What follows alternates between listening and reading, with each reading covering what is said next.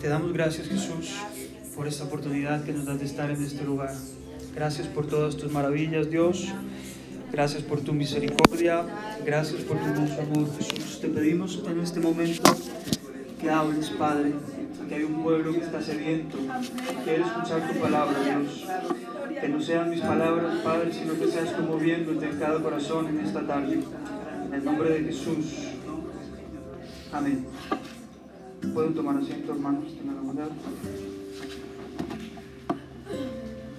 Eh, el mensaje que traigo hoy lo saqué de YouTube. Hace tiempo el Señor me lo había puesto, venía pensando en un título, eh, algo relacionado con los encuentros con Dios, y no sabía exactamente cómo titularlo. Y al final, eh, orando, dije, Señor, ¿qué quieres que hable a tu pueblo? Pero antes que hablar al pueblo, el Señor me habló a mí por medio de este, de este mensaje. Y está allí en Marcos, capítulo 5, el versículo 3 es una historia que todos conocemos, o la mayoría, y es la de el endemoniado Gadareno.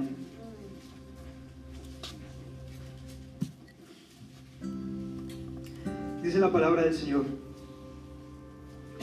Vinieron al otro lado del mar, a la región de los Gadarenos, y cuando salió él de la barca, enseguida vino a su encuentro de los sepulcros un hombre con un espíritu inmundo, que tenía su morada en los sepulcros y nadie podía atarle ni aun con cadenas, porque muchas veces había sido atado con grillos y cadenas, mas las cadenas habían sido hechas pedazos por él y desmenuzados los grillos, y nadie le podía dominar siempre de día y de noche andaba dando voces en los montes y en los sepulcros e hiriéndose con piedras.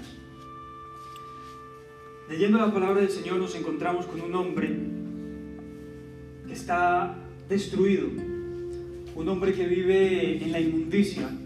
Nos encontramos con un hombre, según las características que nos da la Biblia, nos dice que es un hombre que tenía varias cualidades.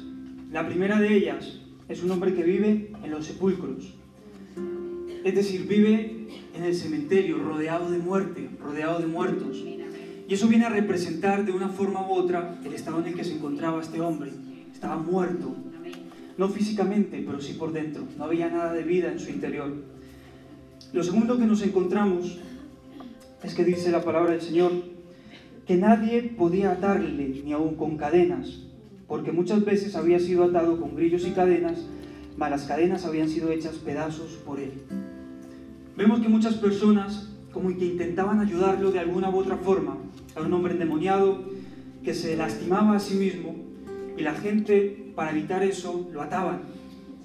Pero vemos que las cadenas no podían detenerlo. Tenía una fuerza impresionante. Dice la palabra de Dios que rompía las cadenas, hacía trizas los, los grillos de las cadenas. O sea, esto viene a representar que nadie podía hacer nada por este hombre. Vivía en los sepulcros, estaba muerto espiritualmente. La gente no podía ayudarlo. Para que se hagan una idea más o menos en la situación en la que se encontraba. ¿Qué más nos dice la palabra del Señor? Dando voces en los montes y en los sepulcros. Dando voces. Esto nos habla de, de una mente atormentada, de una mente que me caigo, de una mente atormentada, ¿no? De una mente que no tiene salida y lo único que se le ocurre es ir por los montes, dando voces, dando gritos. Esto nos habla de una persona que no es cuerda, ¿verdad? Y aparte de todo, dice la palabra del Señor, que aparte de ir dando voces y gritos, este hombre se hería a sí mismo. Se daba golpes, a lo mejor muchas personas en el mundo no se dan golpes físicamente, pero sí se autolastiman mentalmente. ¿Qué más nos dice la palabra del Señor acerca de la situación en la que se encontraba este hombre? También nos habla la palabra del Señor de que estaba desnudo. Esto viene a representar, hermanos, que no tenía dignidad, no tenía vergüenza. Ahora bueno, ahora en los tiempos en los que estamos viviendo sí se puede dar, pero de los que estamos aquí, no creo que ninguno se quite la ropa y salga por, por la calle. ¿Por qué? Porque le da vergüenza. porque eso atenta contra su dignidad, ¿verdad? Yo creo que no hay mayor ofensa para un hombre, para una mujer, que te saquen a la calle y te quiten la ropa y te dejen al desnudo delante de toda la gente. Imagínate. Pues a este hombre no le importaba, no tenía vergüenza, su, su dignidad estaba por los suelos. Entonces, haciendo un resumen, nos encontramos con un personaje que está destruido totalmente. Yo creo que no se puede llegar más bajo. ¿O a alguien se le ocurre alguna manera en la que este hombre pudo haber llegado aún más bajo? Quizás la haya, pero es difícil. Vivía entre los muertos, andaba desnudo, estaba loco, se pegaba a sí mismo. Y otra cosa, estaba alejado de todos. Nadie lo quería, nadie quería estar cerca de él. Estaba alejado de su familia, vivía en la soledad. Pero ¿qué pasa? Que un día, por allí, pasó un hombre diferente. Un hombre que no le tenía miedo. Quizás mucha gente le tenía miedo. Yo no quiero pasar por ahí. Por ahí es donde vive ese loco endemoniado. Pero Jesús tenía que pasar por ahí. Yo, yo siempre digo, hermanos, que con Dios no hay casualidades. Yo siempre digo que con Dios hay propósitos. Y si Dios quería pasar por ahí, era porque Él tenía un propósito. Y ahora yo quiero que ustedes eh, se imaginen la, la escena. Se baja Jesús con la gente que lo rodeaba de aquella barca y empieza a caminar. Cuando de repente, entre los sepulcros, sale este hombre y empieza a correr. Yo creo que, que, que, cierren sus ojos y se imaginen esta escena. Ustedes están al lado de Jesús, se bajan de la barca y empiezan a caminar. Y de repente, por allí, por ese cementerio que se ve a lo lejos, sale un hombre con sus ojos inyectados en sangre. Al estar endemoniado, quizás echando espuma por la boca, corriendo y encima con sus pertenencias al aire, desnudo. Hermanas, tampoco imaginen demasiado.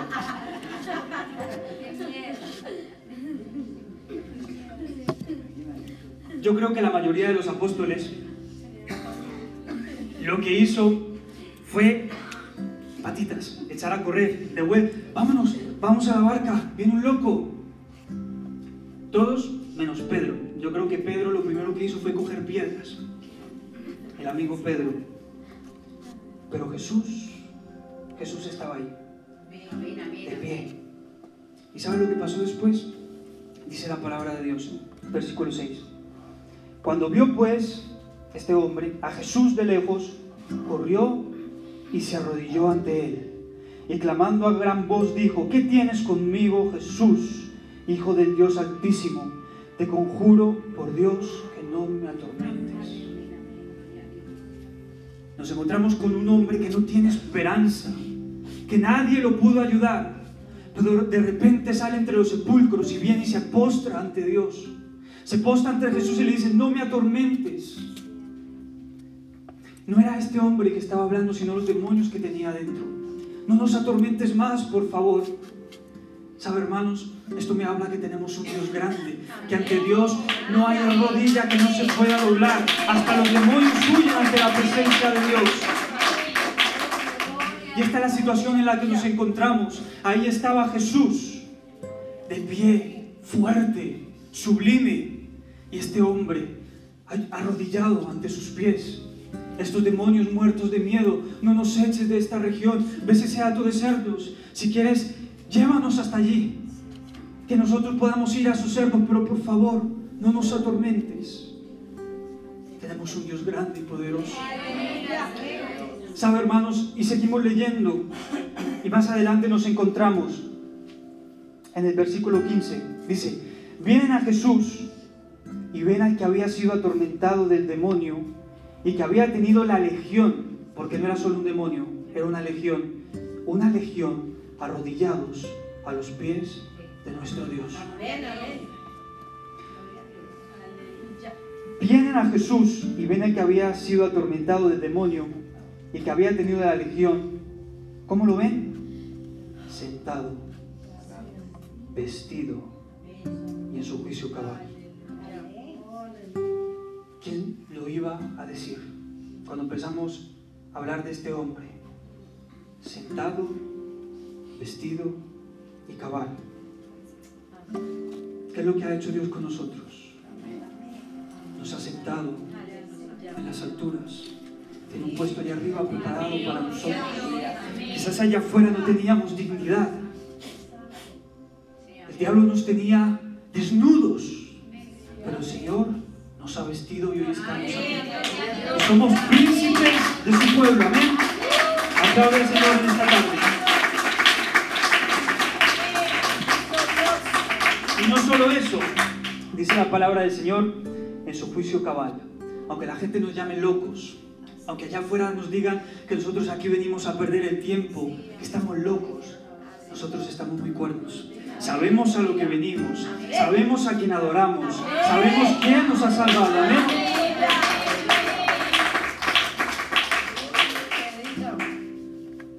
Voy a leer un poema. ¿Cuánto les gustan los poemas?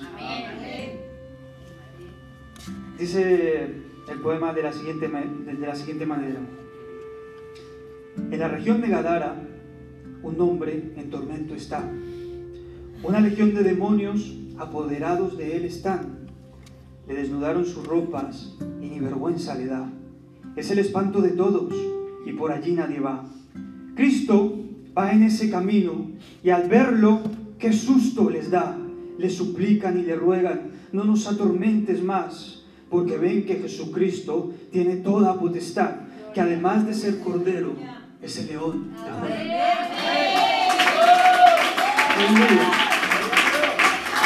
Lo que más me impacta de Dios, hermanos, me impacta, me impacta de Dios, de Jesús, es que tiene una doble personalidad.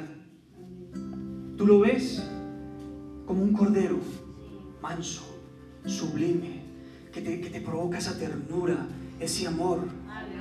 Ese, yo, mm, he escuchado a gente a la hora de orar que, que, que dicen, papito lindo. O sea, se refieren a Dios como si fuera ese Padre cercano que los protege, ¿verdad? Pero aparte de eso, Dios es un león. Es un león fuerte que te defiende allí donde tú estés, no importa.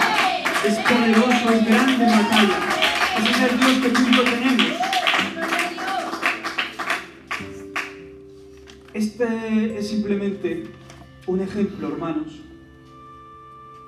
Porque a lo largo de toda la Biblia, desde el Génesis hasta el Apocalipsis, nos podemos encontrar con más historias de hombres, mujeres, niños, jóvenes, que han tenido un encuentro con Dios y que han sido impactados por Dios.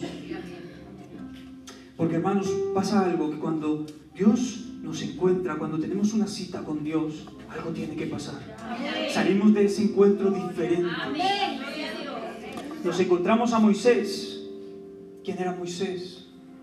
Moisés antes de conocer a Dios era un asesino, era un prófugo que vivía en el desierto.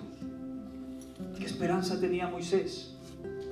En mitad del desierto, cuidando cabras, hasta la vejez. Pero un día se encontró con Dios. Un día Dios lo encontró a él. Porque Dios tenía un plan diferente para Moisés. Y después de ese encuentro con Dios, Moisés fue un hombre totalmente diferente. Llegó a ser el líder de su pueblo, una persona importante para esa época. Seguimos avanzando un poco más y nos encontramos a Jacob. ¿Quién era Jacob antes de conocer a Dios? Jacob era un mentiroso, Jacob era un usurpador, Jacob era un tramposo. Y eso era lo que significaba su nombre. Pero un día tuvo un encuentro con Dios. Un día ese hombre tramposo, mentiroso, tuvo un encuentro con Dios. Y a partir de ese momento fue un hombre totalmente diferente. Le dice Dios, ¿cómo te llamas? El ángel de Jehová le pregunta, ¿cómo te llamas? Jacob, el mentiroso, el usurpador. ¿Y sabe, hermanos, qué pasó después de eso? El ángel de Jehová le dice, tú no te vas a llamar más Jacob. Tú no vas a ser más un mentiroso. Tú no vas a ser más un tramposo. Ahora tú te vas a llamar Israel. ¿Y sabe qué llegó a ser Jacob? Uno de los patriarcas más importantes del pueblo de Israel. Recordado por todos los tiempos. Yo soy el Dios de Abraham, de Isaac y de Jacob. Oh hermano. Oh hermano.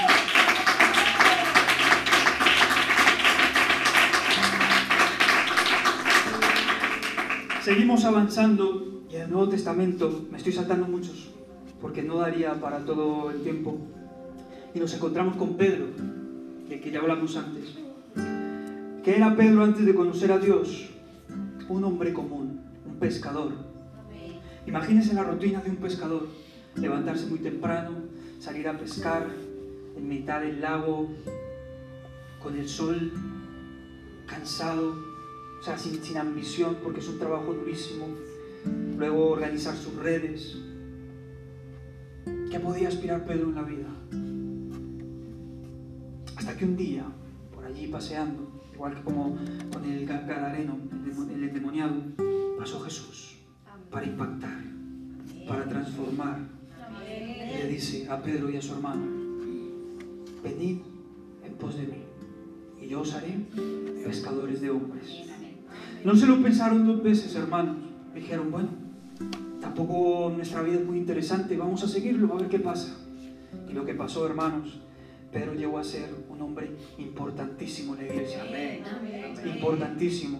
Lo encontramos a ese pescador sin ambición dando un mensaje por el, que, por el cual se arrepintieron miles de personas. Es increíble, hermanos. ¿Y esto quién lo puede hacer? Esto solamente lo puede hacer Dios. Seguimos avanzando y nos encontramos a Pablo. Pablo, ¿quién era antes de conocer a Dios? ¿Quién era Pablo? Un perseguidor. ¿Quién más era Pablo? Asesino. Era de todo, ¿no? Era un perseguidor, era un incrédulo. De todo menos bueno, exacto. Pero un día, hermanos, pasó lo mismo que con todas las historias que hemos visto. Dios se atravesó en, en su camino. Pablo, ¿por qué me persigues? Y Pablo a partir de ese momento, hermanos, es tan impactante que pasó de ser un perseguidor a ser un seguidor de Cristo. De pasar a matar cristianos, pasó a defenderlos, a enseñarlos, a salvar gente para el reino de Dios. Es increíble, hermano, lo que Dios puede hacer. ¿Sabe, hermanos? Lo que me sorprende de Dios es que desde que Él nos ha creado a nosotros, desde el momento en el que nos creó, su sueño, su anhelo más profundo es tener una relación íntima con las personas. Y, y no lo entiendo. Yo, yo, yo, yo pensaba, digo, Señor, no, no lo entiendo. ¿Por qué? Tú te pones a pensar, el rey de España, que, que, que baje a un país del tercer mundo a relacionarse con la gente pobre no lo hace. ¿Y, ¿Y, por qué tú, Dios, que eres rey de reyes, que eres el creador de todo, que, estás por encima de todas las cosas, que nosotros somos miseria, no somos nada? ¿Por qué ese anhelo, por qué ese sueño de habitar en medio de nosotros? ¿Por qué? Lo encontramos, hermanos, las, palabras de David. Eh, leyendo la palabra vemos que David dice, me sienta mal vivir en un palacio, mientras el arca de Dios, mientras Jehová vive en tiendas de animales. Pero sabe, hermanos, ¿qué, ¿qué, es lo bonito de todo esto?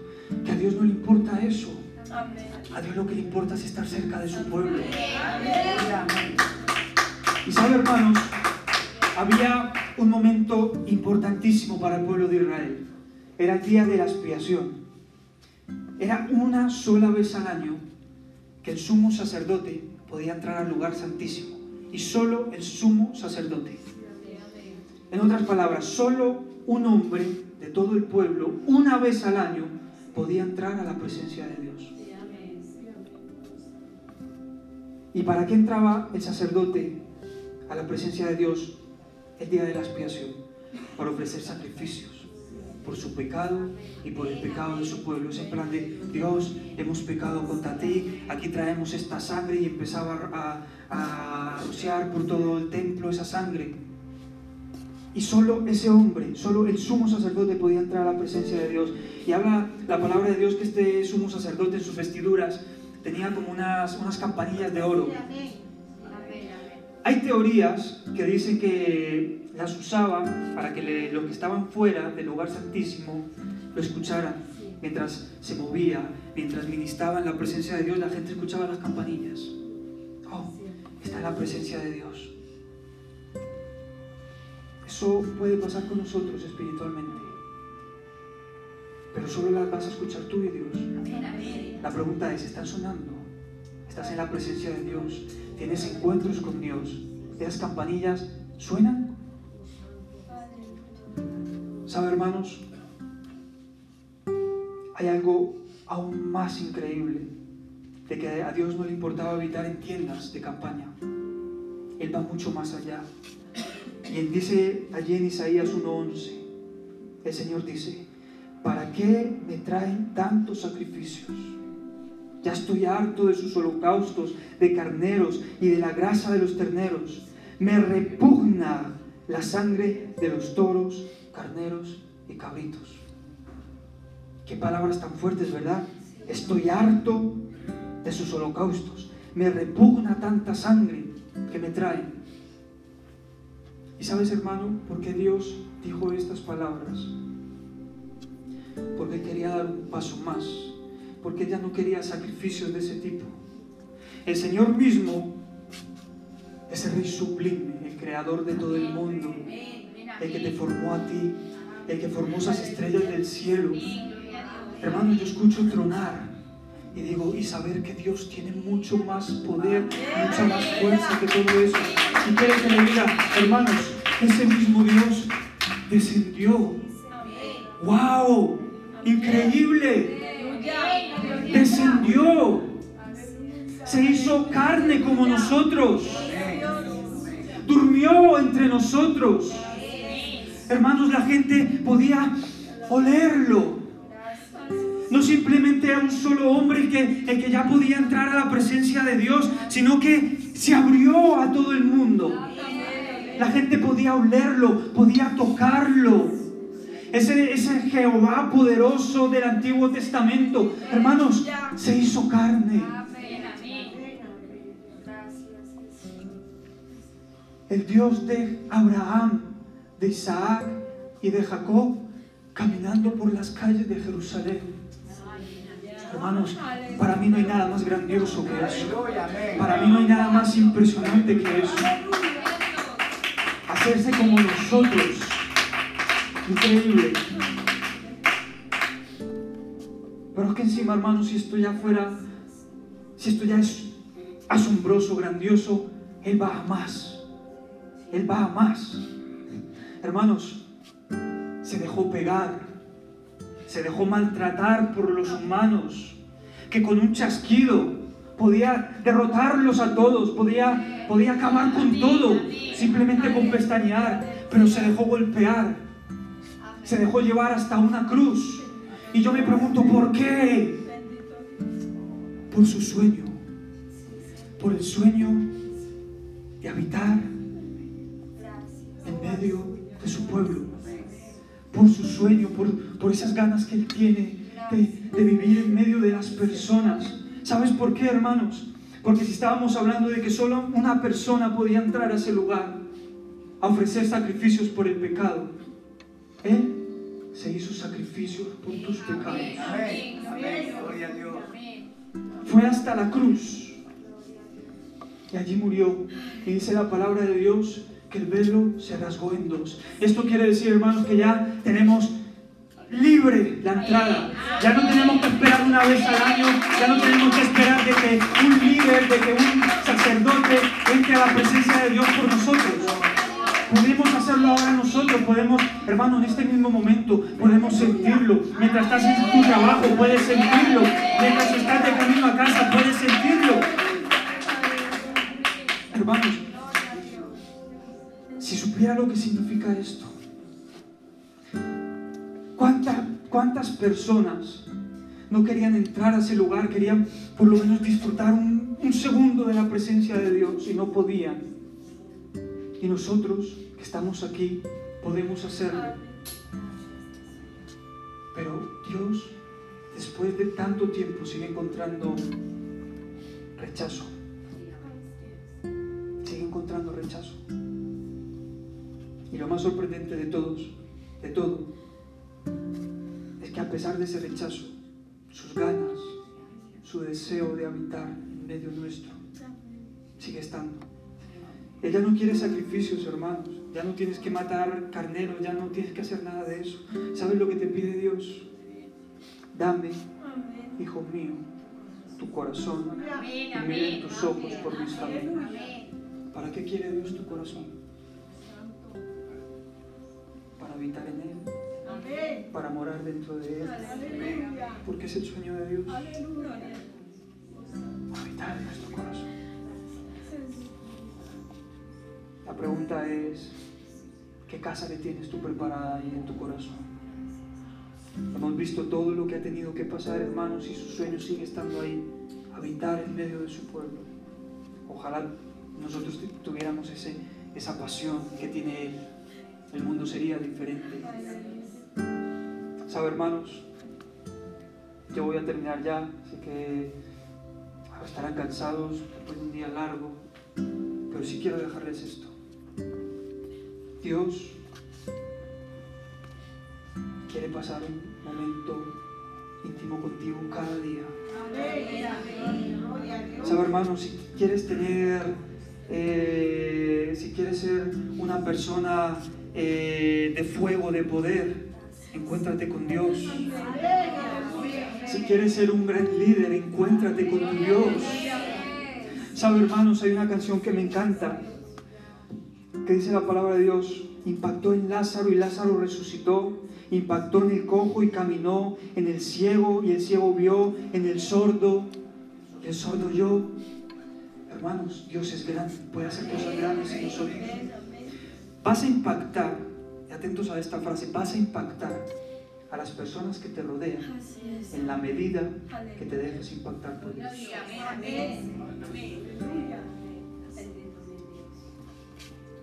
Así de sencillo, no hay más si dejas que Dios te use, si, si, te encuentras con Dios, si dejas que Él haga cosas maravillosas en tu vida, si lo buscas, por seguro que lo vas a encontrar. Y los dos vais a formar un equipo increíble. Vais a formar un equipo increíble. Da igual lo que se te ponga por el medio.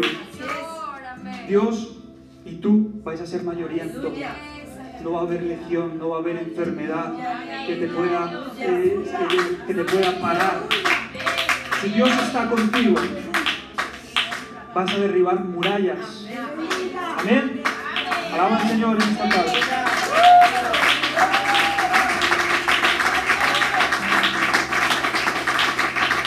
Estos son los encuentros con Dios. Cuando nos encontramos con Él, cuando le buscamos cada día en oración, es cuando ganamos las guerras. Cuando el diablo huye.